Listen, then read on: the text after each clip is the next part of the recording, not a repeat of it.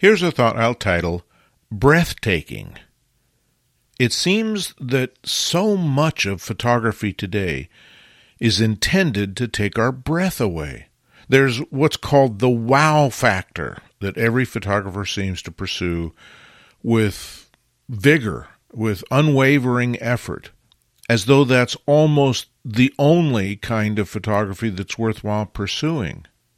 I even saw a Zoom presentation not that long ago where the title was How to Increase the Wow Factor of Your Photographs.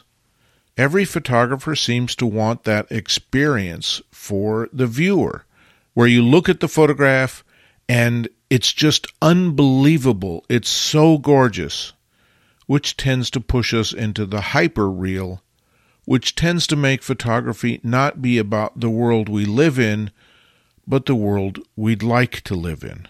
It becomes idealized.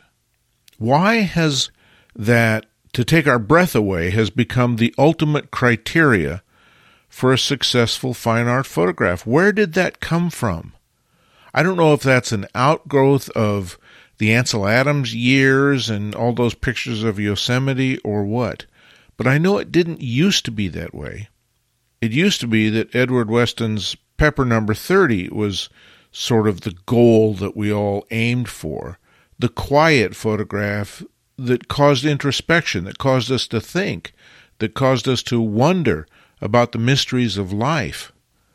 Now, what we want to have is pizzazz and, I guess, visual exuberance.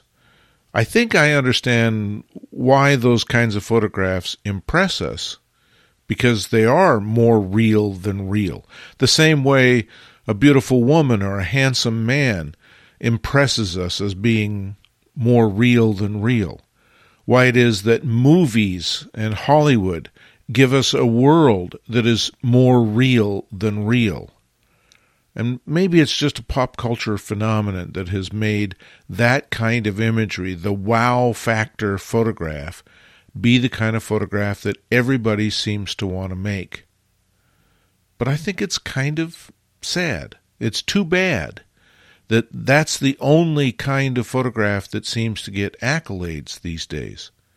It's been a trend that's been building for, oh gosh, 20 or 30 years. Maybe it's related to Photoshop and the incredible amount of processing we can do these days to make our images look any way we want.